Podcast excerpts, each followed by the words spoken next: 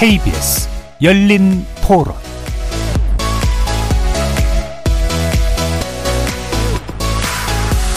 안녕하십니까. KBS 열린 토론 정준희입니다.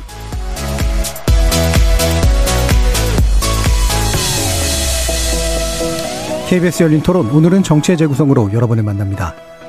638조 7천억 원 규모의 내년도 예산안이 오랜 진통 끝에 국회 본회의를 통과했지만 국회의 앞길은 여전히 안개 속에 있는 것 같습니다.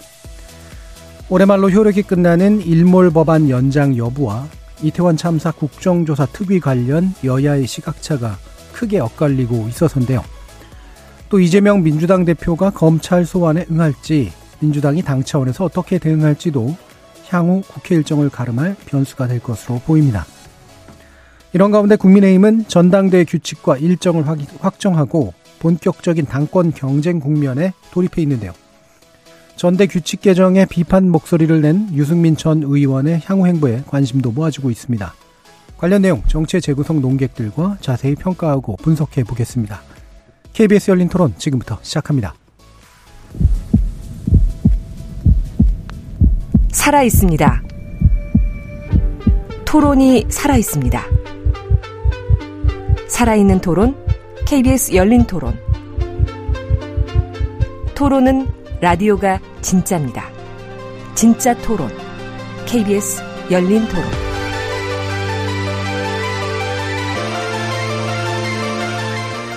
정치를 보는 색다른 시선, 정치의 재구성 함께 해주시는 네 분의 논객 소개해드립니다. 국민의힘 전남 순천 당협위원장이시죠. 천하람 변호사 나오셨습니다. 네, 전남 순천의 천하람입니다. 하원기 전 더불어민주당 상근부 대변인 나오셨습니다. 예, 안녕하세요. 하원기입니다. 김준우 변호사 함께 하셨습니다. 네, 안녕하세요. 김준우 변호사입니다. 최수영 시사평론가 자리해 주셨습니다. 감사합니다. 최수영입니다. 문자로 참여하실 분은 샵 9730으로 의견 남겨주시면 됩니다. 단문은 50원, 장문은 100원의 정보 용료가 붙습니다. KBS 모바일 콩과 유튜브를 통해서도 무료로 참여하실 수 있습니다. 자, 일단 예산안은 그래도 결국 국회를 통과했습니다. 어, 일단 국회 선진화법이 시행된 이후로는 이제 가장 늦은 처리 기록을 남겼다고 얘기가 되고 있는데요. 이 처리 과정과 결과에 대한 네 분의 총평을 일단 먼저 좀 들어보죠. 어, 천하람 변호사님 먼저 말씀 주시죠. 아, 네. 어, 물러설 수단이나 어떤 방법이 없는 예산 처리였어요. 그러니까 이게 우리가 어, 그, 뭐, 아주 심한 여소야대이기도 하지만, 야당도, 뭐, 정의당 죄송합니다만, 사실상 하나기 때문에, 이게 어떤 타협점을 찾기가 굉장히 어려운 지점이었다. 그리고, 여당 입장에서도, 물러나기가 굉장히 어려웠어요. 그러니까 야당이 여러 개가 있어가지고, 아니 뭐 야당들이 다 뭐 이렇게 입을 모아가지고 이러 이런 부분은 좀 바꿔야 된다고 한다라고 하면 여당 원내대표 입장에서도 조금 더 움직일 수 있는 공간들이 생길 텐데 그냥 거대 민주당이 뭐 안 된다고 한다고 우리 다 물러서도 되, 물러서야 되는 거냐 해서 서로 강경 일변도로 갈 수밖에 없는 그런 좀 정치적인 분위기 게다가 어, 5년 만에 정권 교체를 이뤄낸 대통령의 첫 번째 예산이다라고 하는 상징성까지 더해져가지고 네. 서로 물러설 수 없는 게 너무 많았다. 그러다 보니까 좀 굉장히 오래 걸린 예산 협상이었다고 보고요. 다만 그럼에도 불구하고 이게 이제 뭐 KBS에서 할 소리인지 모르겠지만 짬을 무시할 수 없다라는 것이 예. 이 오선의 뭐 조영 원내대표라든지 박홍 원내대표라든지 워낙 또 이런 과정들을 많이 보셨고 경험해 본 분들이다 보니까 결국 그분들의 어떤 정치적인 그 경험치로 예. 타국은 벗어난 것 아닌가 뭐 이렇게 평가됩니다. 예. 스스로 뭐 교정해서 얘기를 해주셨어요. 경험치라고. 네. 예. 일부러 이제 아마 쓰신 표현인 것 같은데 그 정도로 어, 상당히 좀 그래도 능, 그러니까 경험과 이력을 가지고 있는 사람들, 이게 그나마라도 이 정도 왔다. 이렇게 보시는 것 같습니다. 자, 그러면 뭐 제가 이제 또 하헌기 부대변인께도 이제 말씀 기회를 드릴 텐데요. 일반적으로 정치학에서 이제 비토 포인트라 그래서 반대를 할 만한 주체들이 많아질수록 협상은 어려워진다. 이렇게 얘기를 하는데 그런 비토 포인트가 야당이었나, 야, 그러니까 다양한 야당의 부재 또는 존재인가 또는 대통령이나 어떤 여당의 어떤 특정 세력의 문제인가 이런 것들도 여러 가지 얘기거리가 될 수 있을 것 같아요. 예. 하헌기 부대변인 말씀 주시죠. 뭐 실무적인 관점에서 좀 구조적인 한계가 있었는데 제가 뭐 이 방송에서도 준예산이나 야당 뭐 단독 처리까지는 안 갈 것이다. 아마 이거는 박터지게 싸우더라도 합의가 될 것이다라고 전망을 여러 번 했었는데 왜냐하면 예산안이라는 게 꼭 정부와 뭐 정당 사이에 야당과 여당 사이의 문제가 아니라 각자 의원들의 이해관계가 다 얽혀 있기 때문에 막판에는 네. 이제 타결이 되어 왔거든요. 음. 실제로 오늘 보수 언론 보니까 뭐 이렇게 지연 처리를 하는 과정에서도 실세들 양당의 실세들이 자기 지역구 예산은 또 알토란 같이 챙겼다 이러면서 음. 보수 언론들이 막 비판하더라고요. 보면은 추경호 뭐 부총리 같은 경우에는 마른 수건 짜듯 한 예산이다라고 네. 해서 긴축 재정을 되게 강조했는데 실제로 보면 정진석 비대위원장 같은 분들은 이 지역 예산들을 증액해놨습니다. 증액할 수도 있는데 이게 정부 예산안에 반영되지 않는 사업까지도 신설해서 해놨다 해가지고 음. 비판을 받더라고요. 이 얘기를 왜 드리냐면 이게 실무적인 관점에서는 보통 예산 언제부터 작업하냐면 3월부터 합니다. 2월, 3월부터 하고 중순까지 편성할 때 정부 안에 다 태워요. 의원실에서 보좌진들이. 근데 원래는 어떤 일이 있었냐?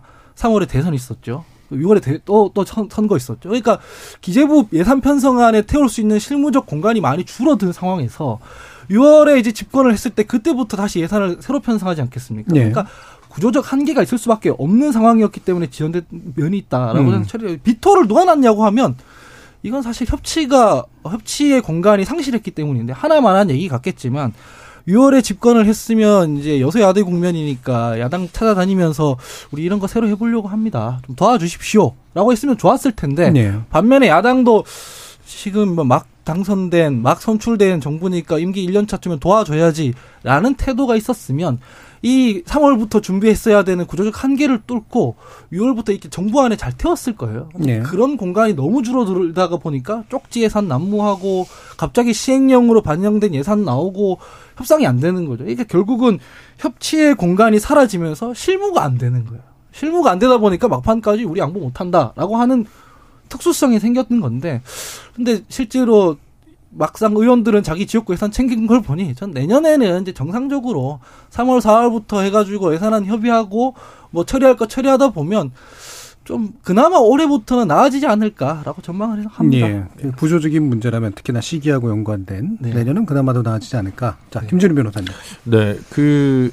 뭐 주호영 원내대표를 비롯해서 뭐 박홍근 원내대표 이런 분들이 이제 어느 정도 마지막 기회를 잘 보여주셨고 김진표 의장도 그랬다고 생각하는데 제가 아쉬운 건 이제 이 통과되고 나서의 대통령실의 반응인 것 같습니다. 이재명 부대변인이 그랬나요? 뭐 어쨌든 굉장히 좀 유감스럽고 할 수 있는 네. 게 없었다라는 투로 얘기를 하는데 그렇게 평가를 하면 내년 예산은 어떻게 하겠다는 건지 음. 그게 꼭 구조적으로 뭐 시기적인 문제 때문에 하원기 부대변인 얘기한 거랑 좀 별개로 또 강대강을 한 번 더 하겠다는 건지라는 것에 대해서 좀 아쉬움이 많이 남습니다. 그래서 이번 한 번 할 게 아니기 때문에 어, 총선 끝나면 또 그 총선에 반영된 22대 국회에서의 어떤 변화들은 있겠지만 적어도 지금 국회 의석 구성과 가지고는 내년에도 대동소이할 텐데 이 문제를 어떻게 풀 건가와 관련해서 대통령실에서 끝끝내 뭔가 지기 싫어하는 모습을 계속 보여주는 건 음. 별로 바람직한 태도나 반응은 아니었지 않나 싶습니다. 그래서 그게 제일 유감스러웠습니다. 예. 그럼 최수영 평론가님 말씀. 제 지난주 방송에서 이제 이 치킨 게임 양상을 띠고 있어가지고 이 문제를 풀기 위해서는 용산과의 어떤 접점이 있어야 된다고 제가 충분히 말씀을 드렸었는데 결국 그 역할을 주호영 원내대표하고 김진표 국회의장이 한 것 같아요. 그래서 네. 김진표 국회의장은 이제 뭐 민주당 소속이긴 하지만 본인이 워낙 조세 전문가에다가 그다음에 이제 국회의장 국회의장이라는 신분이 뭐 사실 당적을 떠나서 삼부 요인인 만큼 이제 좀 국익 같은 이런 좀 정파를 초월했던 그런 시야를 좀 가져야 된다는 점에서 김진표 의장이 굉장히 뭐 제가 뭐 여러 가지 저도 어, 듣기도 하고 보도도 봤는데 뭐 국가 조창기대에도 쫓아가고 또 다른 라인을 통해서도 얘기하고 뭐 김대기 수석하고도 얘기하고 김대기 실장하고도 얘기하고 하여튼 뭐 여러 가용 총 총동원 가용을 했던 것 같고 주호영 원내대표도 부지런히 물밑에 했던 것 같아요. 이렇게 가면은 민주당 감행 예상 가는데 그게 과연 우리가 국정을 여당이 전반적으로 총괄 운영하고 모든 책임을 지는 게 근데 맞는데 그게 과연 우리가 해줄 태도이냐 이렇게 아마 설득했던 것 같아요. 그러면서 이제 결정적으로 이제 경찰국 예산, 인사정보관리단 예산이 예비비로 편성되는 게 아니라 본 예산 50% 가고 나머지 추후 예산은 내년도 협상해서 추후 또 반영하자 뭐 이런 속으로 이런 쪽으로 뭐 정 그 불법성에 대해서는 이제 거의 뭐 사실 우리가 좀 깎긴 깎아도 좀 덜 반영해 줘도 어쨌든 불법 조직은 아니냐 본 예산에 반영해 줬다는 측면에서 명분도 조금 일부 세워준 것 같고 그렇게 간 것 같아요. 그러면서 이제 또 민주당 입장에서는 저는 또 딱, 따끈따끈한 거 챙겼잖아요. 그 이재명 대표의 지역화폐 전액 죽었던 거 3,500억 살렸고 네. 공공임대 전, 전세주택 6,600억 살렸고 그럼 사실 1조 가량 이렇게 한 겁니다. 그럼 대단히 어, 민, 주당 입장에서도 나름 뭐 부자 감세라는 프레임으로 해서 1%까지 또 막은 것도 있고 그러니까 양쪽의 이해관계가 어느 정도 맞아떨어진 것 같은데 저는 하나 좀 아쉬운 점은 그래요. 뭐 다들 말씀하셨지만 내년 예산 정도 짤 때 정부를 견제하는 건 맞아요. 근데 올해는 사실 문- 윤석열 정부가 문재인 정부 때 짠 예산으로 운용했잖아요. 네. 그러면은 내년 예산은 1년 사실은 이제 2년 차 집권 2년 차지만 사실은 자신들이 짠 예산으로 하는 거는 오롯이 딱첫 해, 첫 해인 건데 그 정도는 한번 한번 해봐라. 당신도 공약하고 0.76% 차이로 비록 뭐 우리가 졌지만 너희들이 한번 그래도 국정 운영 해보고 내년에 우리가 한번 칼질할 거야. 한 못, 뭐 부족한 거 못한 거 우리가 한번 자세히 들여다볼 거야. 라는 이런 포용적 정치를 좀 야당이, 거대 야당이만큼 좀 발휘해줬으면 어땠을까 하는 아쉬움은 났는데 그럼에도 불구하고 사실은 심리적 내전 상태 혹은 대선의 연, 이 대선의 연장전 이런 사실 정치 상황이었기 때문에 제가 드리는 말씀은 어찌 보면 매우 순진한 정치 원론 같습니다만은 그럼에도 불구하고 하여튼 그럼에도 불구하고 파국은 막아서 타협을 이뤘다는 점은 저는 우리나라 의회 정치가 그래도 아직은 아직은 그래도 우리가 기능을 하고 있구나라는 점을 확인했던 그런 막판 대타협이었다 이렇게 평가하겠습니다. 예. 뭐 네 분이 전반적으로 공감하는 영역에서는 뭐 큰 차이는 없는 것 같고요. 아쉬움의 영역은 조금씩 포인트가 다르긴 합니다만 뭐 그거 가지고 구체적인 논쟁을 벌일 문제는 아닌 것 같고 예산 문제에서 요거 하나만 더 짚어보면 좋을 것 같은데요. 뭐 이제 쪽지 예산 얘기도 나왔습니다만 이게 뭐 이제 예결 소위뿐만이 아니라 소소위까지 해가지고 겨우 타, 타결했다. 결국에 이제 말할 사람을 줄여야지만 이게 되는 그런 문제인데 그 과정에서 결국은 이제 실세의 예산을 주로 반영시키는 그런 방식들이 있지 않았냐. 불투명성의 문제 이런 것들을 많이 짚기도 하시는데요. 이게 뭐 해결될 수 있는 문제인가? 아니면 그냥 적절히 이제 넘어가도 돼야 되는 되는 문제인가? 정치의 묘인가? 어떻게 보시는지 김준우 변호사님. 그러니까 해결할 의지가 국회의원들은 없죠. 음. 특히 내년에 더더욱 그럴 겁니다. 이제 총선 앞두고 자기 지역구에 또 폭탄 예산을 가져와야 되기 때문에 어 이거는 뭐 진짜 가장 어떻게 보면 선거제도 개혁보다 더 어려울 수도 있다라는 생각을 저는 예. 개헌보다 어려운 게 선거제도 개혁인데 선거제도 개혁보다 더 어려운 게 소수위를 없애자고 아 그거는 아니 될 말이라고 아마 국회의원 현역들은 별로 그러지 않을까 싶습니다. 그러니까 또 뒤집어 보면 그거는 예정되게 짜준 것 같아요. 지금 대충 그런 여야의 소소위 예산으로 가는 게 거의 1조 육박한다는 형태로 보도를 본 것 같아요. 제가 그러니까 한 1조 정도 그렇게 빼주고 그 다음에 여소야되니까 민주당 표 예산 결국 이제 그 공공 전세임대 주택이랑 지역사랑 상품권 해 가지고 1조, 2조 정도를 여당에서 그냥 빼놓은 것 같다라는 음. 생각이 좀 들고 왜냐면 아까 최세영 평론가님이 원론적으로 말씀 맞는 말씀 해주셨는데 사실 경찰국이랑 그 인사검증 정보관리단 그 몇 억 빼고 나서 특별히 윤석열 표 예산을 깎은 건 없습니다. 윤석열 표 정부에서 이- 그 세금을 깎아주겠다는 걸덜 깎으라고 해서 돈을 더 마련해 준 거지 엄밀하게 얘기하면 그래서 사실 민주당이 여기서 크게 대선 불복이라는 프레임에서 벗어날 수 있었던 것도 그런 것 같거든요. 예를 들면 그게 이제 격렬하게 우리가 기억하는 게 그 대운하냐 4대 강이냐 예산에 이건 이제 어마어마한 예산이 이제 감축되고 안 해고 될 거의 문제거나 만약 여기서 이번에 가덕도가 있었다라든가 뭐 뭐 그런 주의 대형 토목 무슨 예산이 있었다면 그런 논쟁이 좀 있을 수는 있었겠습니다만 이번은 좀 그런 것 같지 않고요. 과연 이 그 국회의 어떤 예외적인 상황을 빠져나갈 수 있는 소소위 같은 이런 그 그러니까 결국은 소소위가 불법이라는 게 아니라 속기록이 전혀 남지 않는 네. 담판 과정 이런 것들의 어 뭐랄까 space가 없을 수는 없겠습니다만 갈수록 어떻게 줄여나가는 것이냐 이거 관련해서 계속 국회는 요구받을 것이고 근데 이게 어 개혁의 속도는 가장 더딜 것 같아서 좀 안타깝긴 합니다. 예. 최수영 평론가님 말씀 주시죠. 그러니까 지금 저기 김준일 변호사께서 이제 그 폭탄 얘기하셨는데 사실 폭탄 중에서도 이제 피하고 싶은 폭탄이 말폭탄 맞는 거고 가장 맞고 싶은 폭탄이 아마 예산 폭탄 맞는 걸 겁니다. 그러니까 폭탄이 대단히 부정적인 어휘로 사용되는데 그 이렇게 또 예 국회 말, 그 말기에는 항상 예산 폭탄이라는 용어가 등장하는데 이게 헌정 사 일에 한 번도 바뀌지 않았습니다. 사실 솔직히 말씀드리면은 이 예산 통과할 무렵에 언론사가 발제하지 않아도 쓰는 기사 한 꼭지가 바로 그 밀실 야함입니다. 예, 그렇죠. 이건 뭐 준비돼 있는 뭐. 준비돼 이건 이건 뭐 그 때만 되면 그냥 발제하면 그냥 그냥 그 기사가 됩니다. 한 면 정도는 무난히 갑니다. 그러니까 이게 왜 그렇게 반영됐을까? 근데 선거가 있는 해든 없는 해든 항상 이렇거든요. 그 저는 뭐 차제 예산 제도를 한번 정말 그 국회가 어느 정도 물론 정부가 예산 편성권은 가지지만 이렇게 국회가 정말 가- 심의한다는 조건으로 이렇게까지 그 칼질하고 손대고 마지막에 또 밀실에 들어가서 아무런 기록도 남기지 않는다는 거 네. 이건 진짜 늘 하던 얘기지만 개선이 안 돼요. 하겠다고 해놓고 한번 검, 검토해 보겠다고 해놓고 다시 또 1월 정기국회가 돌아오면 다시 이제 원위치가 되는 건데 근데 이 부분은 사실 좀 뭐 국민들의 성숙된 여론으로 압박을 해야죠. 왜냐하면 사실 이게 이 돈이라는 게 사실 다 국민의 세금이잖아요. 그런데 이제 이게 어 예산이라는 게 사실은 어떻게 보면 그, 그 철학은 예, 재정으로 말을 하거든요. 그런데 네. 정말 이 예산 폭탄만큼은 재정이 그러니까 철학이 들어가 있지 않는 재정이에요. 그러니까 이런 재정을 과연 우리가 국가가 국민이 낸 세금으로 그 나눠주는 재정이라 할수 있을까 이런 사실은 저는 본원적 의구심이 들기 때문에 이말또 하지만 또 많은 또 다른 분들도 분명히 여기에 대해서 그 어떤 얘기 말씀을 하겠지만 또 이게 유의하면 되거든요.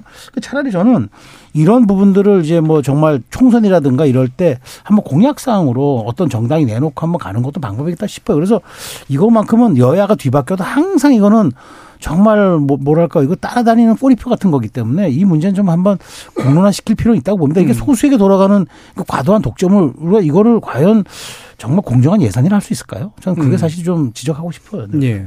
그렇다고 비례의원만 집어넣을 수도 없고요. 비례의원도 자기가 지역위원장 되면서 또 그렇죠. 가지고 예. 하기 뭐 때문에 최수영 평론가님 의견에 전, 전적으로 동의하고요. 음. 이 제도를 잘 만들어 놔도 사람이 누구가 들어오냐에 따라서 그 제도가 있으나 뭐 하나 뭐 유명무실해지는 경우가 많은데 제가 동아일보 오늘 그 기사 난거 하나 좀 인용을 하자면 긴축 재정을 내세우던 국민의힘에선 정진석 비상대책위원장과 성일적 정책위원장 나아가 윤핵관이라 불리는 사람들이 정부 안에 없던 사업까지 신설하면서 예산 증액했다. 이거 본인들은 얘기할 때는 긴축 재정 해야 된다, 뭐 많은 수건 짜야 된다 하지만 지역 예산에서는 그 반대로 하는 거예요. 근데 이게 사실은 물배 채운다고 하거든요. 실무에서는 뭐냐면 실제로 정부 안에 없는 예산 쪽지 예산 넣어봤자 불용이 나는 경우가 되게 많습니다. 그러니까 현수막에 한번 예산 폭탄 때렸습니다 하고 말아버리는 경우가 되게 많아요. 근데 지역 주민들은 잘 모르잖아요. 이런 현실을. 그래서 아 예산 많이 가져와서 좋겠구나라고 하지만 이거 사실은 기재부에서 물배 채워놓고 사실은 사업에 진행도 안 되는 그런 상황들 많거든요. 이거 제가 음. 여론이 압박해서 이런 식으로 하는 것들에 대해서는 많이 공론화를 하고 낙선 운동이라도 사실 벌이고 싶은 심정인데 이거 아무리 예산 그 제도를 잘 만들어내봤자 사람 운영하는 사람들이 들어와가지고 겉다르고 앞다르고 서서히해서 뭐 쪽지 예산 집어넣고 그 실제로 사업에 반영도 안 되고 이러면 소용없는 짓이거든요. 그래서 이런 것들에 대해서 공론화하고 여론 압박하는 절차가 좀 필요해 보인다라는 생각이 듭니다. 예. 아, 예. 아, 이거 제가 이거 이 논의를 시작할 때 얘기를 드렸어야 되는데 음. 이게 이런 논의를 할 때 비판할 때 어려운 점이요. 실명을 거론해서 비판하면은 그분들이 좋아해요. 오히려 오히려. 그렇죠. 예. 홍보 포인트니까. 예. 우리 동네 이걸 갖다 네. 줬단 말이야. 뭐 네, 이러면서. 그래서 실제로 본인들이 막 이렇게 끼워 넣었다라고 하는 언론 클립을 캡처해서 막 SNS에 돌리고 그러시거든요. 그래서 이게 실명을 거론하면서 비판하는 게 또 이게 참 어려운 문제인데. 그래서 제가 불용 나를 가능성이 높다고 아. 잘하셨습니다. 근데 아, 그래서 아 그러니까 이게 예산을 따는 것도 이런 식으로 안 하고 하원기 대변인이 잘 말씀해 주셨지만 그 중앙부처에서 예산 공모를 하거나 이런저런 그 초안을 짜는 과정에서 될 만한 거 끼워 넣는 게 사실 능력인데 이거 막판에 이렇게 쪽지 예산 넣는 거는 사실은 이거 좀 안 좋은 거거든요. 그래가지고 이게 굉장히 아- 사실 좀 문제고, 그러니까 저는 그렇게 봅니다. 예산과 관련해 가지고 회의록을 안 남기는 아니 뭐 단 두 명이 앉아서 회의를 하더라도 회의가 있을 수가 있는 건가? 이거 지금 몇 백억 몇 천억을 왔다 갔다 하면서 이거야말로 진짜 배임 아닌가 싶은 생각이 들 정도의 음. 저는 일이라고 생각하고요. 그래서 그러니까, 그러니까 결국 이제 저는 그런 겁니다. 그러니까 그 국회의원이 이론적으로는 국가의 대, 대표죠. 전체 네. 국가의 대표인데 국가적으로 욕 먹는 거는 상관없거든요. 본인의 정치적 운명과. 그게 이제 격차가 굉장히 많이 납니다. 그래서 저는 이 불균형, 그러니까 단순히 예산의 문제가 아니라 아니 전국적으로 봤을 때 굉장히 비호감이라고 하는 분들도 잘 살아서 와요 지역구에서는. 그러니까 이 그 인식의 격차, 현실과 어떤 이 어떤 이가 이런 격차를 어떻게 전체적으로 좀 바로 잡을 거냐 하는 그 전체적인 관점에서 이것도 하나의 주제로 봐야 된다 생각합니다. 예. 자, 그러면 이제 남은 문제로 얘기를 해볼 텐데요. 이게 이제 일단 예산안은 그래도 그나마 타, 타결돼서 다행인데, 어, 이번 이제 남은 본회의 과정에서 처리될 수 있는 법안들이 뭐가 있는가.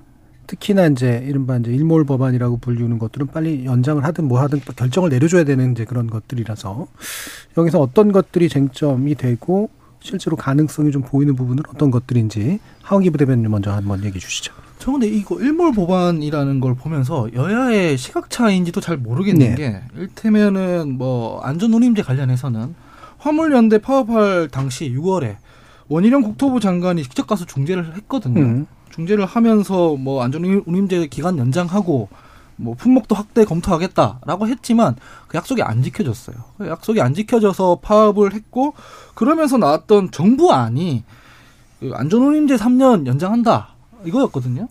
근데 이게 지금 사실 전선도 아닌 게 이 정부안을 민주당이 받은 거거든요. 근데 정부가 뚜렷한 설명도 없이 우리가 약속했지만은 파업을 했기 때문에 이거 무효다라고 해서 뒤집어 엎어가지고 지금 다른 얘기를 하고 네. 있는 상황이라서 이게 지금 왜 현격각 시각 차이인지도 모르겠어요. 사실은 민주당은 지금 정책적인 어떤 대안을 내놓은 것도 아니거든요. 다른 것도 마찬가지인데 뭐 근로시간 확대 관련해서는 이미 일몰이 5년 전, 5년 전. 그 기간 동안 뭔가 나온 것도 없고 대책도 없는데 번개불에 콩 구워 먹듯이 이거 지금 우리가 과감한 결단으로 지, 뭐 요번에 한번 연장하겠다 이런 식으로 나오고 있거든요. 이거를 빨리빨리 하는 게 맞는가라는 생각이 듭니다. 그래서 28일까지 잡혀 있긴 하지만 일단은 약속돼 있던 현행을 좀 유지를 하고 일몰할 건 일몰하기로 하고 연장하기로 약속했던 건 연장을 해놓고 그다음부터 재론해야 된다고 생각을 해요. 이- 특히 이런 부분에 대해서는 이게 사회적 갈등 사안이지 않습니까? 이해 주체자들도 많기 때문에 지금 당장 여야가 이거를 자기 입장 밀어붙이듯이 할 건 아니고 하기로 했던 그 상태에서 현행 유지를 한 다음에 좀 회기를 넘겨가지고 논의를 해야 되는 게 맞지 않냐. 그렇게 충분한 공론화부터 해야 되는 게 맞지 않냐라는 생각이 듭니다. 예. 그럼 이제 일몰 법안은 이제 일몰을 연장 안 하면 없어지는 거라. 네. 그렇죠. 일단은 그러면 연장을 하기로 하고 그 상태에서 네. 대안 논의를 하자 이런 말씀이시죠? 예, 일단은 5년 5년 동안 하고 난 뒤에 없애기로 했으면 그 기간 동안은 새로운 대책을 못 만들어냈으니만큼 일단은 없애놓고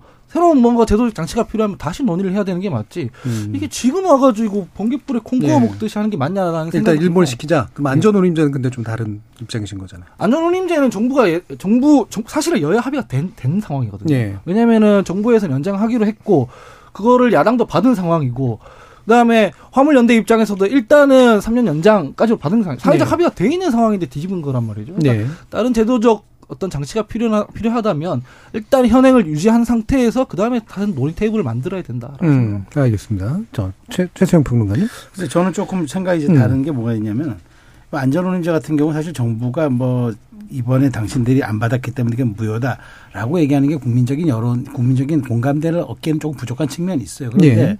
어쨌든 화물연대가 지금 얘기 그 파업을 조건 없이 다시 들어오면서 이 문제를 다시 얘기하면서 사실 민주당이 먼저 법안을 처리를 해버렸잖아요. 이미 법사위를 법사위에 지금 계류돼 있는 상황 아닙니까? 물론 네. 이제 법사위 원장이 상정을 안 하고 있는 상황인데, 근데 저는 이제 이런 거죠. 그러니까 분명히 그 법안에 대해서 정부가 3년 동안 먼저 얘기한 건 맞는데 어쨌든 화물연대가 그걸 이제 우리 못 받겠다 하다 결국 나중에 받은 거잖아요. 근데 여- 이렇다 보니까 저는 여기에 대해서 왜 그러면 국민적 여론이 화물연대가 조건 없이 빨리 파업 그 조건 없이 파업을 풀고 여기 협상장에 나오라고 국민적 여론이 더 훨씬 많았잖아요. 그 우리가 그때 갤럽 조사 다뤘을 때 정부 대책이 마음에 들진 않지만 그럼에도 불구하고 화물연대가 농성을 그러니까 파업을 풀고 들어와야 한다는 여론이 70% 이상이었단 말이죠. 그걸 얘기하는 게 뭐냐면은 들어와서 논의하되 과연 이것이 지금 그렇다면 이제 국민의힘 입장에서도 그럼 그렇다면 이것이 정말 우리가 일몰만을 단순하게 연장해주고 또 그때 3년 후에 가서 또 다시 논의하는 그런 차원을 넘어서 저는 그렇다면은 뭐 예를 들면 꼭 3년이 아니더라도 횟수를 조금 줄이더라도 여야간 합의해서 일단 연장을 지켜야지 이 법이 넘어가니까 간 다음에 다음에 내년에 여야 합의로 뭐 공청회를 열어서 근데 한 일각에서는 그걸 표준 운임제로 해야 되는 그런 여론도 있단 말이죠. 그래서 그때 추후 논의해서 다시 일몰을 연장키로 한다. 부수적으로 그걸 합의해도 될 것 같고 그다음에 사실 이게 이제 그 30인 미만 사업장 그 추- 추가 근로 하는 거 있지 않습니까? 이게 굉장히 민주당 내에서도 제가 듣기 이견이 많은 걸로 알아요. 네. 왜냐하면 현실적으로 어려움이 있다. 이 사람들이. 그다음에 특히 노동자들도 인격권도 있고 근로권도 있고 여러 가지가 지금 부딪히는 상충되는 가치들도 있기 때문에 이런 부분을 우리가 고려해 봐야 되지 않느냐. 저는 이 지점에서 이 두 개가 약간 딜이 될 수 있다고 네. 봐요. 이, 이 성격상 그렇다면 이게 조금 조금씩 반복씩 양보해서 저는 민주당은 여기에 대해서 이제 그 안 된다고 얘기를 하지만 이 부분을 저는 어찌됐건 제가 보기에 그 협상에 이제 요건이 된다고 보고 건보 제정안도 마찬가지예요. 이 부분에 대해서도 저는 뭐 그래서 이제 내일 당장 저는 이제 28일이 사실 본회의잖아요. 수요일이.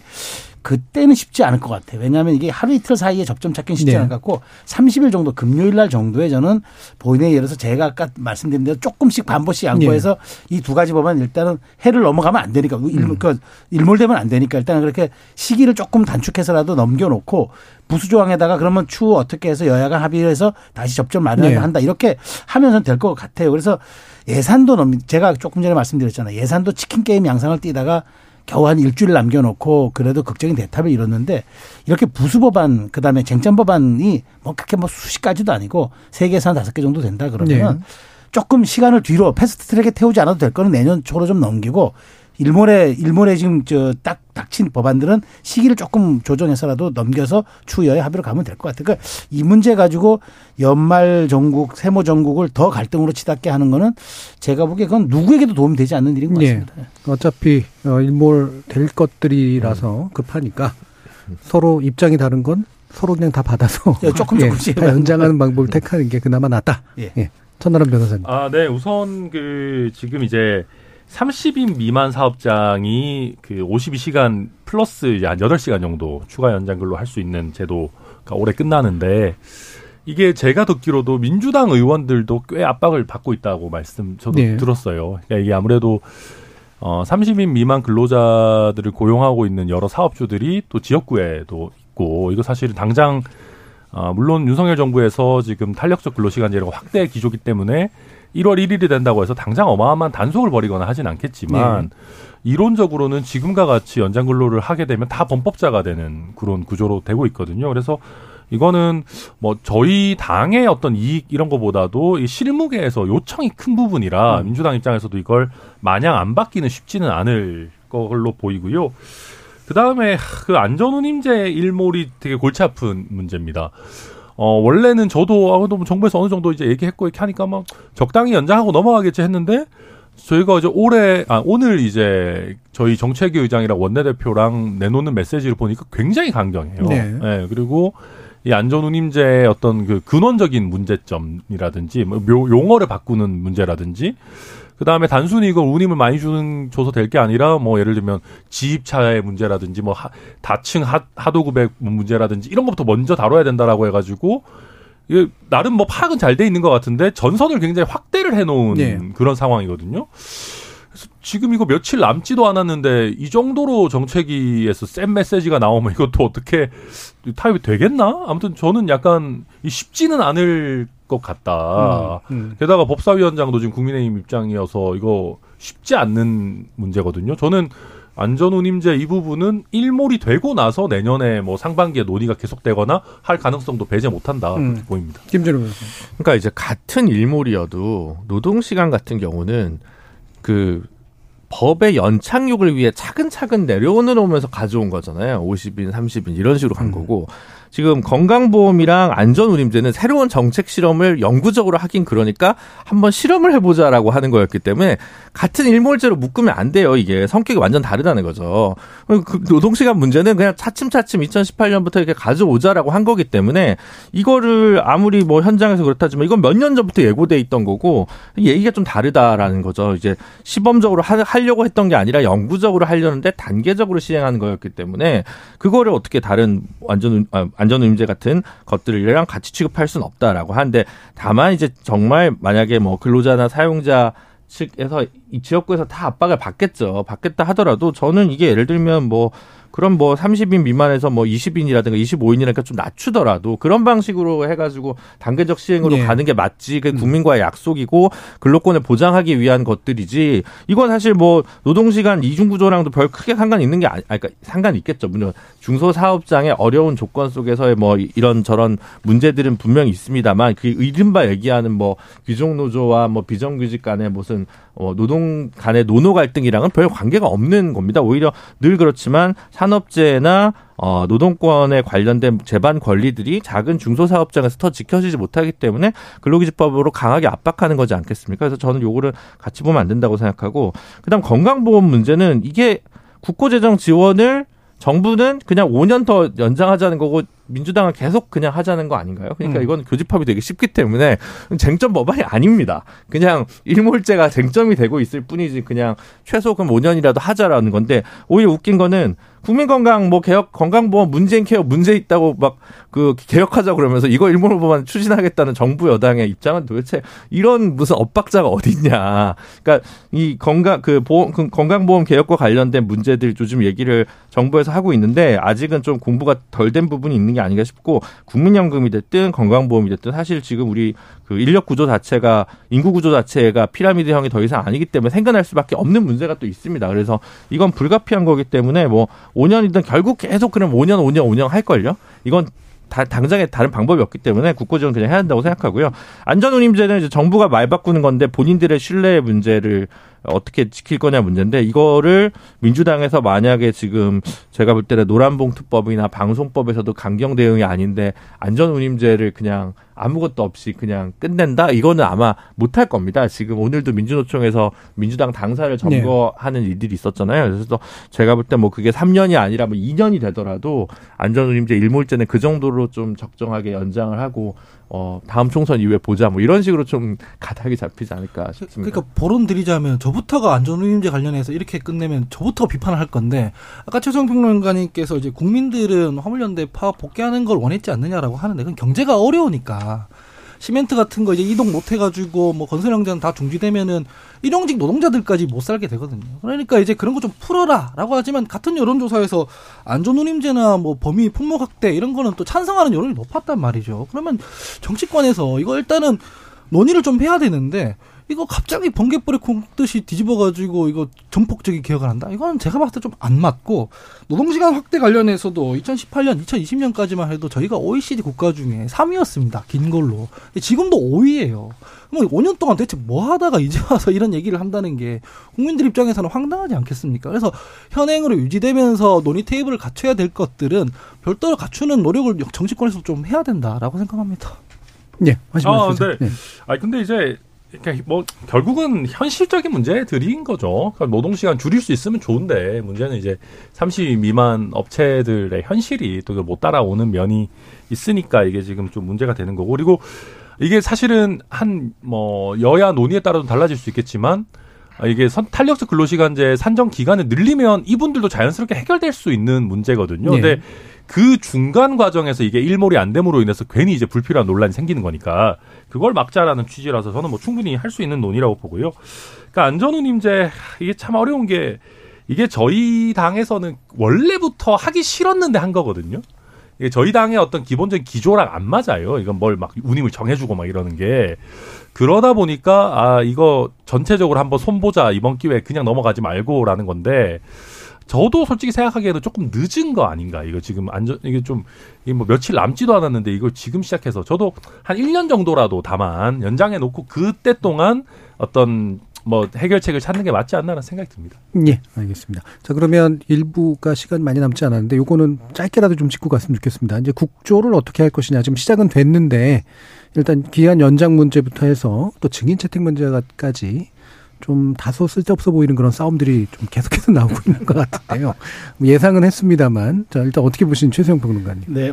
근데 뭐 그 예상을 했죠. 해서 했는데 저는 그건 그래요. 사실 이제 국조라는 게 사실 그 조사의 실효성에 대한 부- 부분들은 사실 저도 사실 고- 좀 고민이 있습니다. 좀 늦었긴 했는데 45일간의 시간은 다 좀 소진됐고 지금 얼마 남지 않은 시간인데 저는 일단 그 할 건 하고 그다음에 기, 기, 이게 증인 채택 문제도 사실 큰 거 없어요. 저는 뭐 저는 필요하다면 뭐 한덕수 총리 나와도 되고 뭐 신현웅 다 채택해야죠. 근데 이런 걸로 여야가 시간 끌 건 안 되고 이제 네. 1월 7일까지 이미 딱 시간이 정해져 있지 않습니까? 그러면 빠른 속도로 한 다음에 근데 그 과정에서 이제 해 보니까 이 국회가 청문하고 뭐 이렇게 해가지고 뭐 보니까 별 실효가 없다. 아예 좀, 좀 드러나는 게 물론 지금 특수본의 수사협회는 박차를 가고 있긴 한데 그럼에도 불구하고 이게 조금 진행이 더디다 싶으면 저는 특검하는 것도 방법이라고 봐요. 네. 유족들이 원한다면 유족들이 원한다고 다 들어주는 건 아니지만 해 보니까 저는 사실 국조라는 게 이제까지 저는 국조를 해가지고 국조가 여야가 이 특위를 제정말 여야 국조를 해가지고 합의서를 채택한 적도 많지도 않고 실효성 있는 결과를 낸 적도 저는 거의 없다고 봐요. 오히려 특검이 사실은 이게 사법권이 있기 때문에 뭘 결과를 내도 정말 명쾌하게 결과를 내든가 아니면은 딱 부러지게 뭔가 이 저 그 어떤 수사의 결과들을 좀 낸 게 많죠. 그래서 저는 이거 가지고 또 국조를 또 연기하니 만에 7일까지 해보고 저는 그때 가서 논의해 보지만 필요하다면 저는 국조 연기보다는 특검 가는 게 맞습니다. 그리고 지금 이런 시간 증인 증인을 더 누굴 넣니 만니로 이거 여야가 이걸로 싸우면요 정말 두 당 다 진정성이 없는 겁니다. 예. 또 이제 그 법적으로 들여다볼 것과 또 국조조사를 또 들어볼 게 또 약간 범위 차이가 있어서 그렇죠. 또 어떨지도 잘. 모르겠습니다만 김주름 변호사님. 지금 이제 기관 방문 현장 조사를 했을 때 뭐 서울시나 경찰청에서 내놓은 자료나 응답이 조금 석연치 않거나 공백이 있는 게 좀 드러난 부분이 있습니다. 그래서 뭐 서울시에 무슨 매뉴얼 내라고 했더니 2022년 9월 작성인데 음. 안에 내용 보니까 미래창조과학부 돼 있고 뭐 박근혜 정부 때 내용으로 표지가 해가지고 됐다든. 예, 표지만 가리해가지고 낸 거가 있다든가 뭐 어 이제 제때 제때 무슨 회의를 안 했다는 용산구청도 마찬가지고 서울시 뭐 경, 서울 경찰청 다 지금 뭔가 공백이 있었다는 게 좀 드러난 부분이 있고 요 부분들이 기관 조, 조사에서 20, 29일 날 또 이제 이루어질 텐데 요걸 좀 보고 이때까지도 납득할 만한 해명이 좀 안 되면 추가적으로 어 날짜가 짧으면 행정 부처에서 되게 그 뭐랄까 열심히 안 할 수가 있지 않습니까? 심지어 이번에 저희는 그동안 특수본이 특별히 뭐 브리핑을 많이 하거나 이런 거 조직이 아니기 때문에 압수수색했다, 영장 나왔다는 것밖에 모르고 그 뒤는 잘 몰랐거든요. 근데 이번에 보니까 뭐 용산구 구청의 주요 간부들은 참사 이후 대부분 핸드폰을 교체했다, 뭐 이런 내용도 밝혀졌어요. 그러니까 어 조금 더 봐야 될 것 같습니다. 아직 좀 더 필요한 부분들 그걸 통해서 밝혀짐으로써 특검을 하든 나중에 특수본이 더 하더라도 우리가 더 많은 지식과 정보를 국회를 통해서 알게 됨으로써 또 감시할 수 있는 역량이 증대될 수 있는 거기 때문에 지금 조금 더 보고 기관 조사라 이런 것까지 본 다음에 어 청문회가 조금 더 연장될 필요성, 그러니까 국정조사가 좀 더 연장될 필요성을 판단해도 늦지 않지 않을까 싶습니다. 음, 네, 천드란 변호사님. 아, 결국 다 청문회에 달려 있는 겁니다. 음. 그러니까 뭐 기관 자료 요구하고 뭐 현장 방문하고 이거는 뭐 솔직히 약간 준비 과정이고요. 그러니까 청문회에서 국민들이 봤을 때도 야 이거는 진짜 청, 구- 국정조사하기 잘했다 싶은 게 나오면은 뭐 하는 거고요 더 연장을.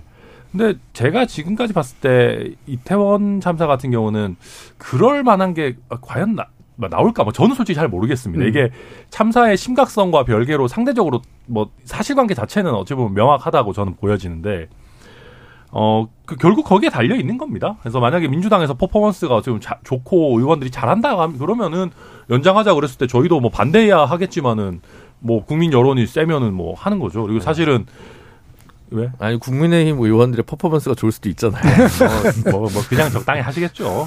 근데 아무튼 이제 뭐 그렇고요. 그다음에 이제 저는 그 뭐든 적당히 해야 된다 생각하는 게 저는 저희가 신현영 의원을 너무 이렇게 하는 것도 좀 조심해야 된다 생각합니다. 그냥 신현영 의원 행동이 부적절했다라는 거는 뭐 온 국민이 저는 다 이제는 아신다고 생각하고 근데 뭐 사실은 이게 사건의 그 참사의 발생이랑 별로 상관없는 이슈인데 또 와가지고 저희가 국정조사장에서 이 신현영 의원 막 조지고 이러면은 이게 또 너무 투머치가 되면은 아니 뭐 니네는 뭘 잘했는데 저렇게까지 하냐 이렇게 또 예. 되거든요. 그래서 그렇고 한덕수 총리는 제가 봐도 나와 나와도 다 저는 상관없다고 생각하는데 근데 당시에 이제 워낙, 워낙 모르고 있었기 때문에 나와봐야 뭐 저는 그때 보고를 못해 못 받았습니다. 이러고 이제 계속 지나갈 거라서 예. 사실 두 두 사람 다 이렇게 실익 있는 그런 거는 아니다. 뭐 그렇게 봅니다. 예. 우리 그 장재원 의원 같은 경우에는 국정조사 애초에 합의해주면 안 됐다 이런 얘기를 하고 권성동 의원은 뭐 유가족들한테 횡령수단 운운하면서 사실상 좀 망언 같은 것들이 많이 나왔지 않습니까? 그 날려먹은 국정조사 기간 동안 그런 것들을 당내에서 좀 제어를 하려고 노력을 하고 막상 예산안이 통과됐을 때 국정조사 그때부터라도 똑바로 하겠다라는 준비를 하는 모습을 보였다면 기간 연장 안 하고 요, 요쯤에서 마무리한다라는 게 뭐 모르겠습니다. 국민들이 봤을 때 좀 힘을 실어줄 수 있는 입장일지도 모르겠지만 전혀 그런 태도를 안 보였단 말이죠. 그런 기간 동안 이 45일 중에 대부분의 국정조사 뭐 준비 기간부터 해서 날려 먹었는데 이거를 연장은 없다라고 못을 박아두는 게 과연 국민들 입장에서 이 진정성을 느낄 수 있을까라는 생각이 먼저 들고요. 음. 그래서 어차피 그렇게 안 길거든요. 45일인데 그 안에서 연장하는 것들은 충분히 합리적으로 논의를 해볼 수 있지 않을까 싶고 신현영 의원 같은 경우에는 제가 저도 좀 비판적으로 보는 입장인데 부적절하다고 생각을 합니다. 그 닥터카에 타고 가고 이게 좀 부적절하다고 보는데 그렇다고 그게 국정조사 증인 채택해 가지고 물어야 할 사안인지까지는 잘 모르겠어요. 왜냐하면 국정조사라는 게 결국 행정부의 시스템에 어떤 문제가 있는지에 대한 입법부의 견제 수단인 거라서 좀 합리적으로 논의해서 처리하면 안 되나 하는 생각이 듭니다. 예, 알겠습니다. 자, 국회에서 이제 지금까지 타협된 부분, 아직도 타협해야 될 부분들에 관련된 이야기 일부에서 좀 급하게나마 나눠봤고요. 또 이어지는 2부가 흥미로운 주제들이 좀 남아 있어가지고요. 1부는 일단 이 정도로 정리를 하고 이어지는 2부에서 국민의힘 내부 상황들 비롯한 또 민주당 내부 상황 관련된 이야기도 나눠보도록 하겠습니다. 여러분은 KBS 열린 토론과 함께하고 계십니다. 토론이 세상을 바꿀 수는 없습니다. 하지만 토론 없이 바꿀 수 있는 세상은 어디에도 없습니다.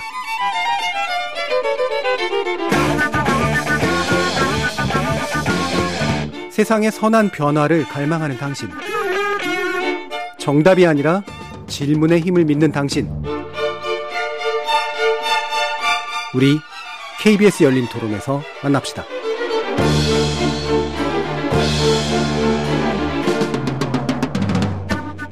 KBS 열린 토론 정치의 재구성 2부 최수영 시사평론가 김주루 변호사 하원기 전 더불어민주당 상근부대변인 천하람 국민의힘 전남 순천 당협위원장 이렇게 네 분과 함께 일단 여당 얘기 먼저 좀 나눠볼 텐데요. 전당대회 어, 규칙 개정한 거, 당원 100%로 바꾼 거, 결선 투표 도입하기로 한 거, 뭐, 뭐 차근차근 진행이 되고 있습니다. 그런데 이제 이게 이제 특정인을 결국은 이제 당 대표의 위치로부터 배제하려고 하는 거 아니냐. 여기서 특정인은 또 유승민 전 대표에 관련된 이야기이기도 하고요. 어, 그래서 제가 이제 천원 변호사님께 먼저 발언 기회를 드려야 될 것 같은데. 네. 정지석 비대위원장이 또 이렇게 나누시는 분들이 많이 계셔가지고요. 국민의힘을 제대로 대표하는 분일까 아닐까 궁금하기도 아, 합니다. 저는 뭐 제대로 대표한다고 알겠습니다. 봐야죠. 한번 예. 얘기를 나눠보죠. 네. 아니 근데 이제 아니 근데 이거를 찬성 반대를 기준으로 나누면은 저는 너무 좀 가혹하다고 생각합니다. 예. 그러니까 아, 뭐냐면은 그러니까 제가 이제 이런 표현을 썼어요. 저희가 이 100% 바꾸는 게 검수완박하고 좀 비슷하다. 네. 그러니까 저는 100%로 바꿀 수 있다고 생각합니다. 그거는 뭐 여러 나라에서 정의당도 그렇고 많이 하고 있는 방식이에요. 당대표 당원이 뽑는다. 할 수 있죠. 근데 이거를 하려고 한다면은 주자들의 이름이 떠오르기 전에 해야 되는 네. 거거든요. 근데 그러니까 저희가 이제 보수 정당이라는 게 항상 그뭐 모르겠습니다. 정진석 위원장께서는 대통령에게 비아냥거리지 않는 거를 보수라고 생각하시는지 모르겠지만은 원래 이제 안정적인 변화, 뭐 점진적인 개혁을 추구하고 네. 이제 기존의 질서를 가능하면 존중하는 그런 태도들을 주로 얘기하는 것 아니겠습니까? 그렇다고 한다면은 어, 어떤 룰을 바꾼다라는 거는 좀 신중하게, 게다가 가능하면 오해라든지 잡음이 없을 시기에 해야 되는 것인데, 그러니까 저희가 검수완박을 비판했던 이유도 아니 검찰이라는 수사 검찰의 수사권이라는 게 성력은 아니지만 아니 이걸 어디 떼서 주려고 한다면은 이 수사 역량은 뭐 어떻게 하고 뭐 그럼 그 이후에 후속 조치는 어떻게 하고 그리고 이걸 왜 하필 오해받을 수밖에 없는 윤- 문재인 정부의 이 집권 말기에 이렇게 하냐. 이게 다양한 관점에서 이게 너무 지나치게 날 뭐 날치기로 간다라는 거에서 반대를 했던 거거든요.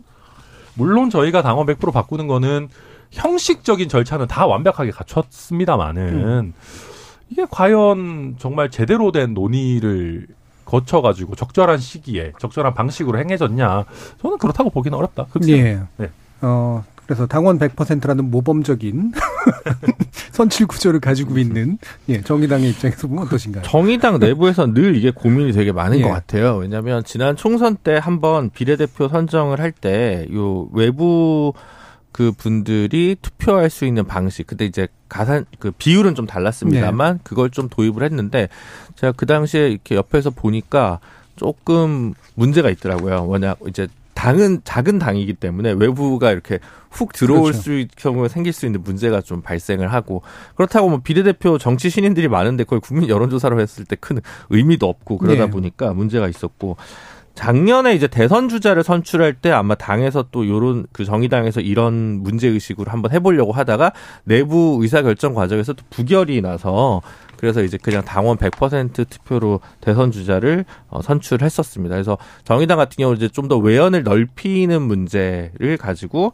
이제 계속 이런 시도들을 하는데 오히려 역으로 이게 어 기존에 새로운 사람이 들어오는 게 아니라 어 좀 더 미디어에 더 많이 노출되고 네. 알려진 사람한테만 유리한 방식으로 되기 때문에 이게 또 갑자기 룰을 바꾸는 게 공정치 않다 뭐 이런 문제 제기도 좀 있었던 것 같아요. 음. 그래서 선아람 변호사님이랑 거의 의견이 같은 게 이거 100%할 수 있습니다. 100%할 수 있고 오히려 어 물론 이제 경우에 따라 다른데 이제 이게 몇 달 전에 정하느냐 룰을 이게 제일 중요한 것 같고요. 그리고 어 조금 그큰 당일수록 한 3개월 이 정도만 당비를 내도 좀 투표할 수 있는 식으로 만들어 놓으니까 진보 정당은 보통 한 6개월 이렇게 좀 더긴 네. 텀이 좀 많았어 가지고 그래서 그런 문제들 때문에 지금 이번 거는 부적절해 보이죠. 누구나 봤을 때. 물론 어 그게 남의 당이라고 혹은 쉽게 얘기할 수 있는 문제는 아닌지 모르겠습니다만 이게 이 방식을 오랫동안 그러니까 한 번 했다가 다시 되돌리는 게 아니라 되게 오랫동안 꾸준히 사용하셨던 걸로 알려져 있어서 그런 면에서 봤을 때 특정인 배제를 위한 수단으로 위인설관이란 말이 있듯이 이제 위인설 제? 뭐 이런 거 같아 가지고 적절치 않아 보이고 뭐 그 심판은 어떻게 될 건지는 이제 총선 가봐야 알겠습니다만 현재로서는 뭐 저는 어 이- 뭔지는 알겠는데 공감하기는 어렵습니다. 예, 하은기 부대변인. 김준우 변호사님께서는 지금 뭐 총선, 대선 후보자, 뭐 경선 얘기를 섞어서 이제 말씀을 하셨는데 사실 저는 이제 어 정당에서 공직 후보자들 추천할 때는 좀 국민 여론 반영하는 게 맞다고 생각합니다. 네. 왜냐하면 본선 가서는 결국 국민들이 투표하는 거기 때문에 그 경쟁력이거든요. 아, 얼마나 지금 본선 경쟁력이 있는지 보자는 차원에서 민심을 좀 반영하는 게 맞는데 당직자들 뽑을 때는 당 대표 뽑는데 당원 100% 하는 거는 원론적으로 좀 맞다고 생각을 해요. 다만 이게 왜 비판을 받냐면 이게 항상 당권 투쟁할 때만 동원되듯이 당원들을 호명하고 당내 민주주의를 얘기해서 그래요. 이를테면 이재명 대표 이전에 뽑혔을 때 저희가 당원이 그때 한 120만 명 이렇게 됐었어요. 선거인단이 120만 명인데 실제 투표에 참여한 사람은 한 43만 명밖에 안 돼요. 절반도 안 되거든요. 그게 이제 77.7%라는 결과만 놓고 압도적이다라고 하는데 투표에 참여조차 안 하는 겁니다. 왜냐하면 이 당원들이 평소에 이 당의 의사결정 구조라든가 뭐 당론이 어떻게 만들어진다든가 여기에 참여할 방법도 없고 정보 비대칭이 너무 강해서 어떻게 돌아가는지 몰라요. 국회의원들도 뭐 실제로 보면은 당 지도부나 뭐 정책이나 일부 기관들 작은 힘센 기관들에서 뚝딱뚝딱 정리해 놓으면 의총 들어가서 박수 의총으로 그냥 눈치 보면서 아 저게 대통령 의중인가 보다 하고 그냥 처리되고 당원들한테도 그런 식으로 얘기를 하고 근데 정작 투, 투표가 걸려 있을 때 당권 투쟁할 때 이럴 때만 당원 민주주의를 살려야 되니까 당원 100%다 이렇게 하는데 실제 어떤 여론조사들 보니까 당원 100%로 하는 거에 대해서 그당 지지층의 반대도 꽤 높더라고요. 뭐 하려면은 이 당원 개정에 대해서도 당원 총투표에 붙여야 되는 거 아닌가라는 좀더 생각이 들어요. 근본적인. 네. 그러니까 근본적인 당원 민주주의를 안 하면서 음. 선거에서 다, 자기들 당권 투쟁할 때만 조직 투 동원하듯이 당원 100%라고 하니까 문제가 되는 것 같고 음. 이거를 이제 누군가는 시기의 문제다고 하고 누군가는 방식의 문제, 논의의 문제라고 하는데 본질적으로 진정성 있게 실제로 정당 민주주의를 좀 세우기 위한 논의들을 앞으로 좀 하면은 당원 100%라고 해도 뭐 저는 상관없다고 생각합니다. 예, 이 얘기에 대한 그래서 최생 평론가님의 코멘트도 들으면서요. 네. 이게 결과적으로 이제 의도된 효과 쪽으로 갈 것이냐, 뭐 이쪽으로 한번 또 더 나가보죠. 그렇죠. 예, 뭐 지금 다들 뭐 분석을 해주셨으니까 저는 이제 그런 생각입니다. 여론조사가 없어질 수도 있다고 보는 거는 음. 그 사실 이제 2004년 시절에는 어찌 보면은 그 극우 정당에 사실 가까웠거든요. 보수 주류라고 그래가지고 네. 극우 정당에 가까웠는데 사실 그동안 분할을 많이 거쳤잖아요. 네. MB 그다음에 또 뭐 바른 정당으로 또또 분화됐다 다시 합하고 그래서 저는 그런 과정을 많이 거쳤기 때문에 이제는 아주 뭐 한 극우에 치우친 정당이 아니기 때문에 오히려 네. 다양성 많이 확보됐다 그런 측면에서 뭐 80만 당원 목소리 한번 들어보겠다는 것도 나쁘진 않아요. 뭐 시기에 대한 문제는 다 지적해 주셨으니까 거론하지 않고요. 자 그러면 이게 진짜 유불리를 따졌을 때 그러면은 의도했던 세력이 있을 거 아닙니까? 뭐 주류들이 의도했 죠. 뭐 그건 뻔한 이야기인데 그래서 의도한 만큼 결과를 이룰까? 어쨌든 허들을 높인 점들은 인정이 좀 돼요. 그러니까 더더군다나 저는 100만 당원, 그러니까 80만 당원 투표 당원 투표지만 결선 투표제가 도입된 네. 게또 이게 굉장히 이게 좀뭐 그렇죠. 이게 사실 특이한 점이죠. 그러니까 그러다 보니까 저는 이 출마 앞으로 할 때 부담이 없어졌어요. 물론 컷오프를 하긴 하는데 내가 이제 결선 투표 가가지고 내가 마지막에 이제 둘이 겨루는 거 50, 과반이 거의 안 나, 지금 이 구조라면 과반이 나오기 쉽지 않을 것 같아요. 그럼 과반이 안 나오면 거의 결선 투표 간다고 놓고 음. 보면은 내가 출사표 던지는 게 뭐 친윤표를 나눠 먹는다 이런 부담감이 이제 전혀 없어요. 그냥 네. 갈 때까지 가 보는 거죠. 자기도 좀 정치적 몸집을 좀 키우고 어, 네임빌을 좀 높이고 그러니까 이런 요소들이 있어서 오히려 저는 이 당의 건강성이라든가 역동성 측면에서 놓고 보면은 호재일 수도 있어요. 또 관심도 많이 키우고 퍼포먼스가 확실하게 되는 거죠. 그런데 중요한 거는 이제 당원 표심이 사실은 여론조사는 거르고 걸러서 받았기 때문에 오히려 왜곡에 왜곡될 그 그런 확률이 적지만 여기는 이게 뭉텅이로 들어온 표들이 사실 좀 있어요. 예. 그다음에 지금 3개월만 천 원씩 내면 되기 때문에 어떤 세력들이 의도적으로 많이 받을 수도 있단 말이에요. 그래서 뭐 100만까지 갈 것 같아요. 근데 과연 이 사람들이 오더에 의해서 내려갈 갈 것인가? 저는 그렇게 안 봐요. 자, 그냥 간단하게 얘기해서 수도권에서 지금 당협, 그러니까 수도권에서 이번에 국민의힘이 거의 의석수를 못 냈잖아요. 그러면 당, 원외 당협위원장들이 많지 않습니까? 뭐 전남에는 이제 천하람 위원장 같은 분도 계시지만 수도권에도 많아요. 이제 배짜만 달아보겠다는 의혹을 가진 분들이 많은데 그런데 과연 내가 친윤 간판으로 치르는 게 유리하다고 판단되는 분들이 저는 현실로 얼마나 될까? 현실적으로. 그러니까 수도권이니까. 자, 그러면은 이 분들은 지금 저는 이제 이 각자 후보들이 이제 두 가지 딜레마에 직면해 있다고 봐요. 첫 번째 딜레마는 윤석 지금 이제까지 이준석 대표도 날아가는 거 보고 여러 가지 놓고 보면은 윤석열 정부의 성공을 위한 완보이스를 내는 당, 당이 돼야 된다가 네. 일 1번이 될 것 같아요. 그게 그래야 이제 친윤대 세력도 얻을 수 있고. 근데 두 번째는 총선 승리를 위한 중도층 외연 확장이라는 측면을 놓고 보면은 이거와 또 정말 배치돼요. 그러니까 이 어- 얼핏 보면 완전히 상회할 수 있는 것 두 가지를 어떻게 믹싱해서 당원들에게 소구력을 가질 수 있는 메시지를 내느냐.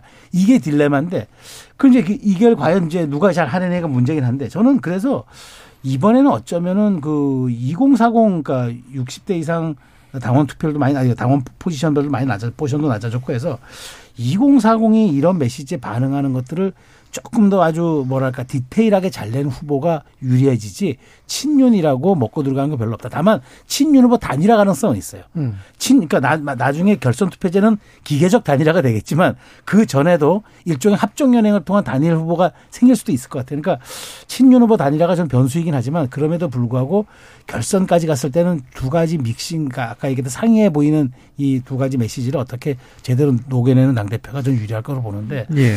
지금부터 이제 이 달라진 룰에 적응하는 모습 한번 이게 한번 음. 굉장히 흥미로울 것 같아요. 예.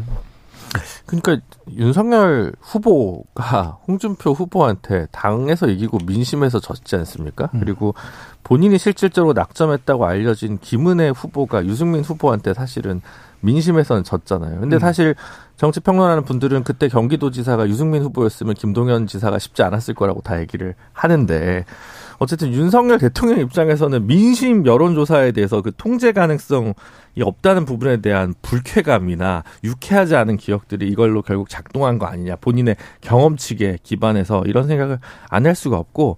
근데 뭐 어쨌든 정치적 판단이고 결단이고 뭐 청에서 얘기하는 걸 대통령실에서 얘기하는 걸 어, 여당 주류에서 받아줬으니까 뭐 그거는 뭐 그 그거 그런 대로 뭐뭐 이해할 수도 있습니다. 다만 제가 좀 어, 마음이 안 좋았던 거는 그 유흥수 상임 고문이란 분이 선관위원장이 됐다는 건데 이 신군부 인사예요. 제가 지금 2022년에 신군부 인사를 얘기를 할 일이 있었을까 싶은데 80년에 치안본부장을 했던 그 경찰청장을 했던 분이 아닙니까? 지금 그렇잖아도 경찰국 얘기 나오고 치안본부 재림이냐 이런 얘기 나오는데 그때 치안본부장을 데려와서 선관위원장을 시키는 전두환 때 그 이 사람을 데려온다는 게 무슨 정무적 감각인가 여당은 도대체 이거는 지금 뭐 저는 저는 뭐 나이 가지고 이렇게 뭐 얘기하는 거 별로 안 좋아합니다. 물론 이분 이분이 우리 정치사에서 지금 보기 힘든 30년대생입니다. 지금 김종인, 바이든, 박지원도 다 40년대생인데요. 이분은 37년생인가 그래서 아, 죄송합니다. 어르신들이 뭐 기분 나쁘실 수도 있을지 모르겠지만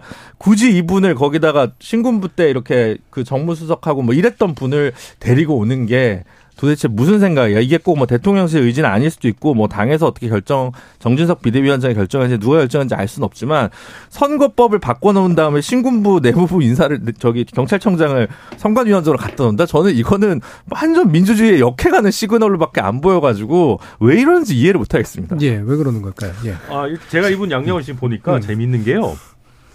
2012년부터 한나라당 고문을 시작하셔서 예. 지금까지 10년 이상 고문을 해오고 계시네요. 주일 대사도 한번 했죠. 어, 박근혜 네, 정부 때. 주일 대사도 한번 하셨고, 아, 근데 뭐 아무튼 저 굉장히 오래 하신 분인데, 뭐 저도 잘 모르겠습니다. 저 사실 제가 잘 아는 분도 아니고, 근데 뭐 정진석 위원장이 뭐 선택하신 분이겠죠, 뭐. 음. 네, 뭐 특별한 뭐게 있겠습니까? 네. 선관위원장은 사실 상징적인 네, 분이지 그렇죠. 뭐. 상징이 이러니까 안 좋다는 거지 않습니까 지금?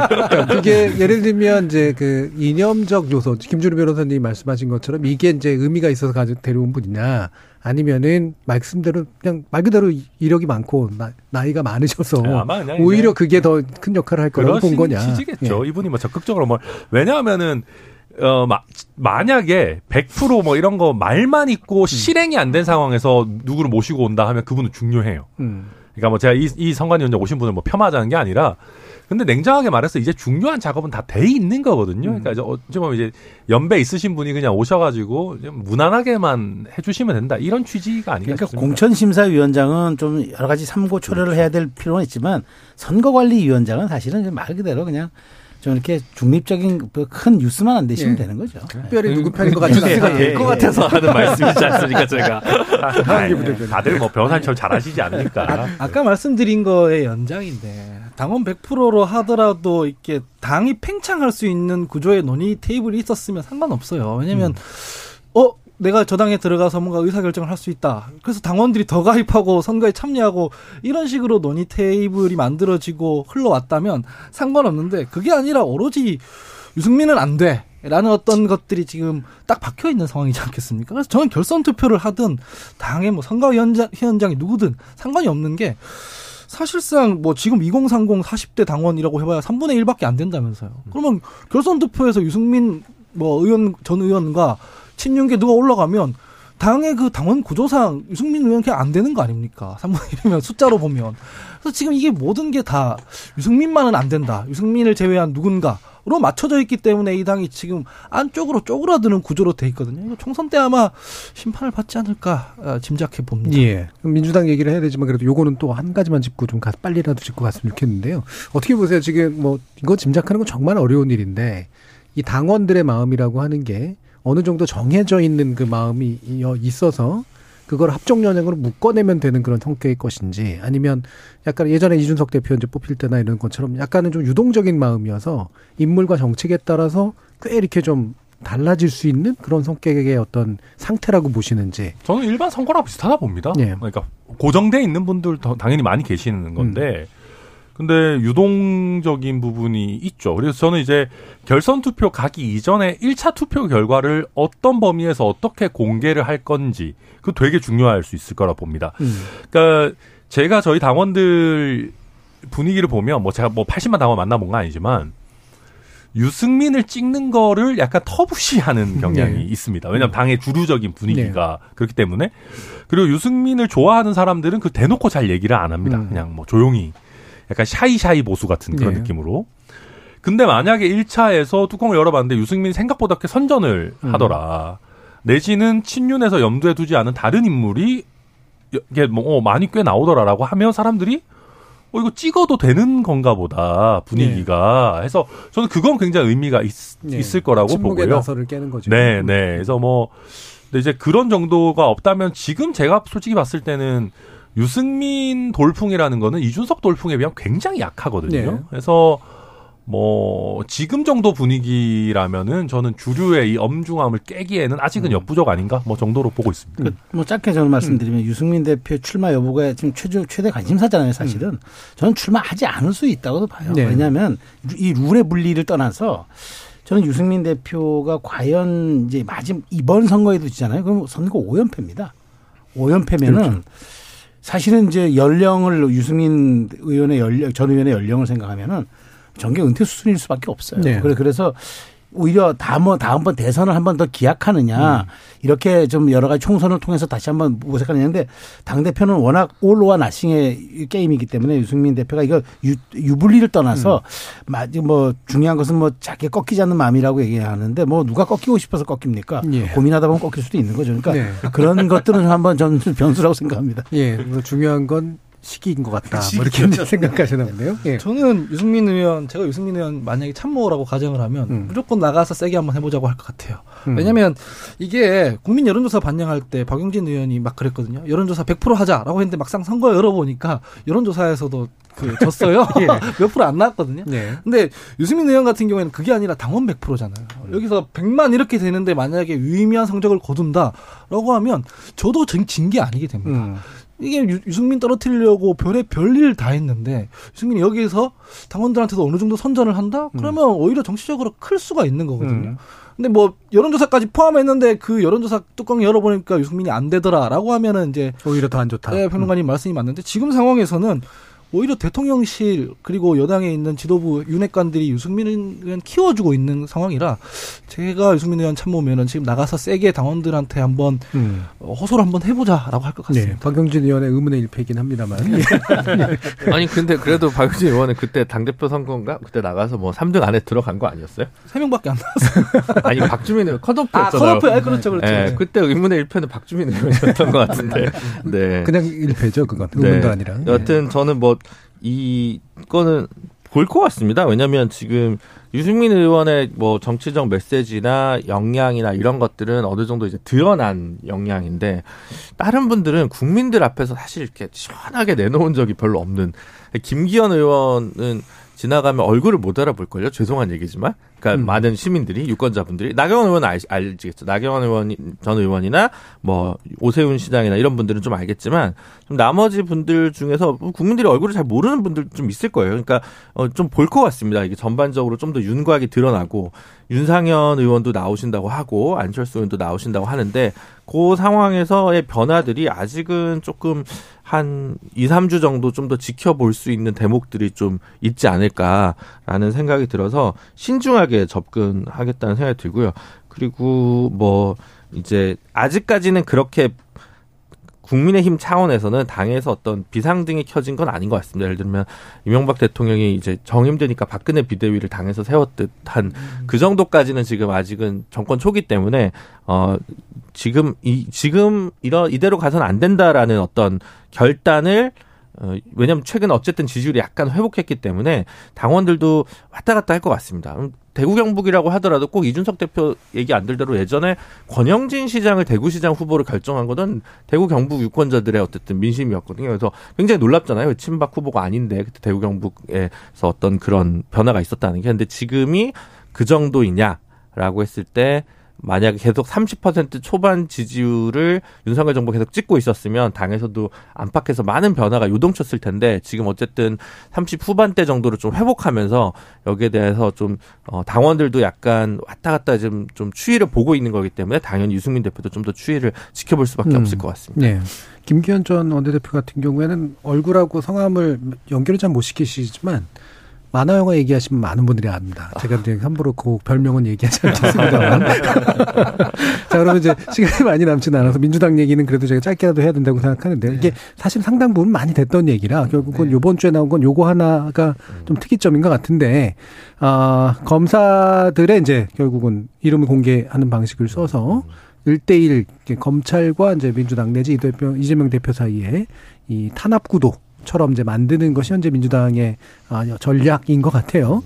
이 부분은 어떻게 좀 이- 받아들여야 될까를 중심으로 한번 얘기를 해볼까요? 먼저 최성 평론가님 예. 말씀 주실까요? 그러니까 저는 이번 사실 오늘 이걸 보면서 저는 민주당이 이거는 좀 약간 분리대응하는 게 좀 맞다고 봐요. 왜냐하면 음. 사실은 지금 이재명 대표한테 가는 이른바 대쌍성, 대장동, 그다음에 변호사는 대나무역 쌍방울, 그다음에 성남 FC, 그다음에 뭐고 김문기 씨를 몰랐다 몰랐다고 얘기했던 데 대한 어떤 그 허위사실 유포 한번 네 가지 정도인데 그러면 여기 이제 검사들 올 때마다 수사 검사들 할 때마다 이제 뭐 다 그러면 이제 쭉쭉 뭐 성남지청, 뭐 중앙지검, 뭐 수원 뭐 다 이렇게 합니까? 근데 저는 이제 그렇게 하는 거는 오히려 민주당이 인계철선처럼 한 방에 다 끌려 들어간 것 같아요. 그러니까 오히려 이거는 저는 그렇게까지 뭐 당 대변인까지 나서서 이거는 뭐 그다음에 그 최고위원들까지 나서서 이렇게 전방위적으로 하는 거는 저는 이렇게 가다가 나중에 정말 어떻게 감당할지 좀 모르겠어요. 그래서 지금은 어떻게 뭐 야당 탄압, 그 다음에 정적 제거라는 이재명 대표의 호소에 조금 말하자면은 그 좀 배경을 좀 주기 위해서 이렇게 프레이밍을 짜는 그런 뭐 전략이지만 저는 이건 소탐대시라고 봐요. 그래서 저는 더, 더더군다나 그럼 개혁의 딸들이라는 그런 지금 이재명 지지의 극렬 지지층들은 거의 뭐 팬덤 문화를 넘어서 훌리건 정치한다고 이렇게 지금 평가받고 있는데 그렇게 진짜 좌표 찍기 같은 걸 해가지고 사실 이거는 법치 정신도 흔드, 흔드는 거고 이재명 대표가 나중에 이렇게 갔을 때는 진짜 나중에 이재명 대표의 정말 혐의가 하나 하나 드러났을 때는 이걸 어떻게 후과를 감당할 건지 저는 그게 조금 좀 그 우려가 되고 과, 과연 이렇게 하는 게 전략적으로도 맞는지 저는 사실 그걸 모르겠어요. 예, 김준우 변호사님. 저도 뭐 전술적으로는 이게 뭐 법적으로 뭐 이, 이런 게 뭐 어떠냐라는 문제를 떠나서 정치적으로 그렇게 타격감 있는 행동인가라는 생각이 들고 오히려 이 문제와 관련해서 어 불필요하게 법무부의 그 척을 지기보다는 이 사실관계 자체에 대해서 좀 시원하게 소명을 하거나 아니면 이제 그렇게 국민들과 대화를 하는 게 좋지 법무부나 검찰이랑 싸우는 방식으로 보여주는 게 딱히 민주당한테 유리할지에 대해서 저도 상당히 의문이어서 예. 이 부분은 최수영 평론가님이랑 의견이 되게 어, 대동소이합니다. 기본적으로 불법적 요소는 아닌 것 같아요. 네, 예, 네, 그럼에도. 불구하고 이제 이게 굳이 불필요한 갈등 내지 네. 여론전으로서 의미가 있겠느냐 네. 이런 것 같은데. 전하람 변호사님. 이게 이상민 의원도 잘 얘기하셨더라고요. 뭐 네. 약간 해괴하다. 저도 좀 보면서 해괴하다라는 생각이 들었거든요. 그러니까 뭐 말씀하신 것처럼 뭐 공무원 다 명단 공개돼 있으니까 뭐 할 수도 있는데 저는 이게 뭐 우스갯소리입니다만은 이거 공개하면은 담당 검사들이 수사 더 열심히 할 것 같은데요. 음. 예, 자기 이름과 얼굴도 공개된 마당에 뭔가 성과를 내야겠다. 그러지 않, 않겠나 싶은 생각도 들고 이게 그리고 이제 정치적으로는 까놓고 얘기하면은 그 민주당 지지층의 그 뿌리 깊은 검찰에 대한 불신 예. 그걸 다시 한번 살리자라는 거 아니겠습니까? 그래서 이제 검찰을 악마화 해가지고 어 정치적인 어떤 그 어떤 스크럼을 짜겠다라는 건데 글쎄요 이게 모르겠습니다. 이 정도로 통할까? 근데 그렇게 돼- 저는 오히려 이게 검찰 악마화 프레임을 한번 깨는 좋은 계기가 될 수도 있다고 생각합니다. 역으로. 이제 음. 이재명 대표의 실제 죄가 드러나면 이것도 또 좀 깨지지 않겠습니까? 뭐, 뭐 드러날지 안 드러날지는 뭐 지켜봐야 되겠지만 저는 차라리 윤석열 대통령 한동훈 장관이 수사한 다음에 기소해서 유죄 나온 사람들 본인들이 사면해 주는 거 가지고 검찰의 이중성이나 이거 이거 뭐냐라고 비판을 할 것 같거든요. 예. 뭐 이병기, 이병호, 뭐 남재준, 원세훈 뭐 음. 많지 않습니까? 이번에 사면 대상에 올라와 있는 본인들이 다 수사했던 거니까 그런 게 오히려 더 효과적일 것 같은데 너무 이제 이재명 대표 지키기 쪽으로 이렇게 너무 많이 가는 거는 위험 부담도 있고 그렇게 효능감이 없는 것 같습니다. 예. 이거 뭐 당리 당략을 빼고 얘기하면 이건 정해져 있는 겁니다. 그 공개된 거 보면은 한쪽에서는 아 이렇게 온갖 수단 다 동원해서 이렇게 많은 검찰들을 동원해서 탈탈 털고 있구나.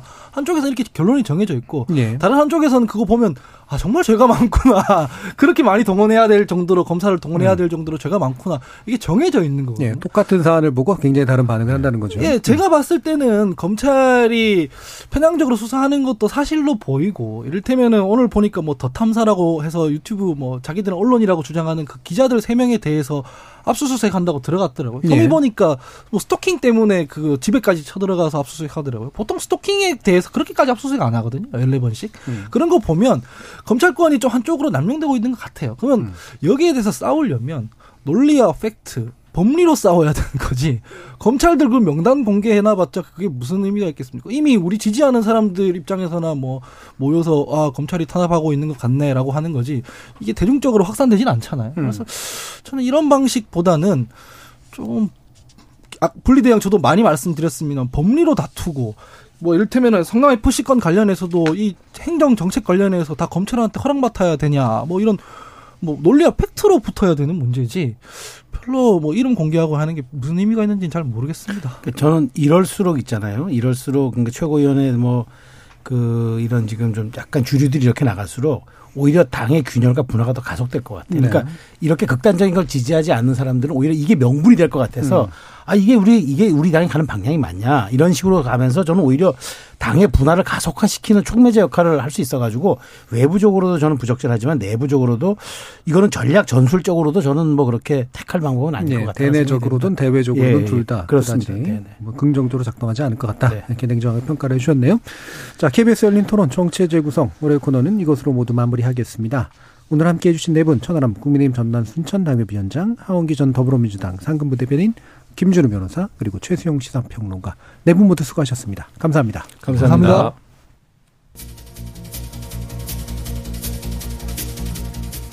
크리스마스가 낀 주말을 보내시면서 가족이나 친구들과 평안한 시간 가지셨는지 모르겠습니다. 그동안 우여곡절 끝에 예산안이 통과되어서 국회로서는 최악의 연말은 겨우 모면했는데요. 대통령도 각 정당도 불만스러운 채 쪽지 예산 얻어낸 의원들만 배 두들기고 있는 겨울.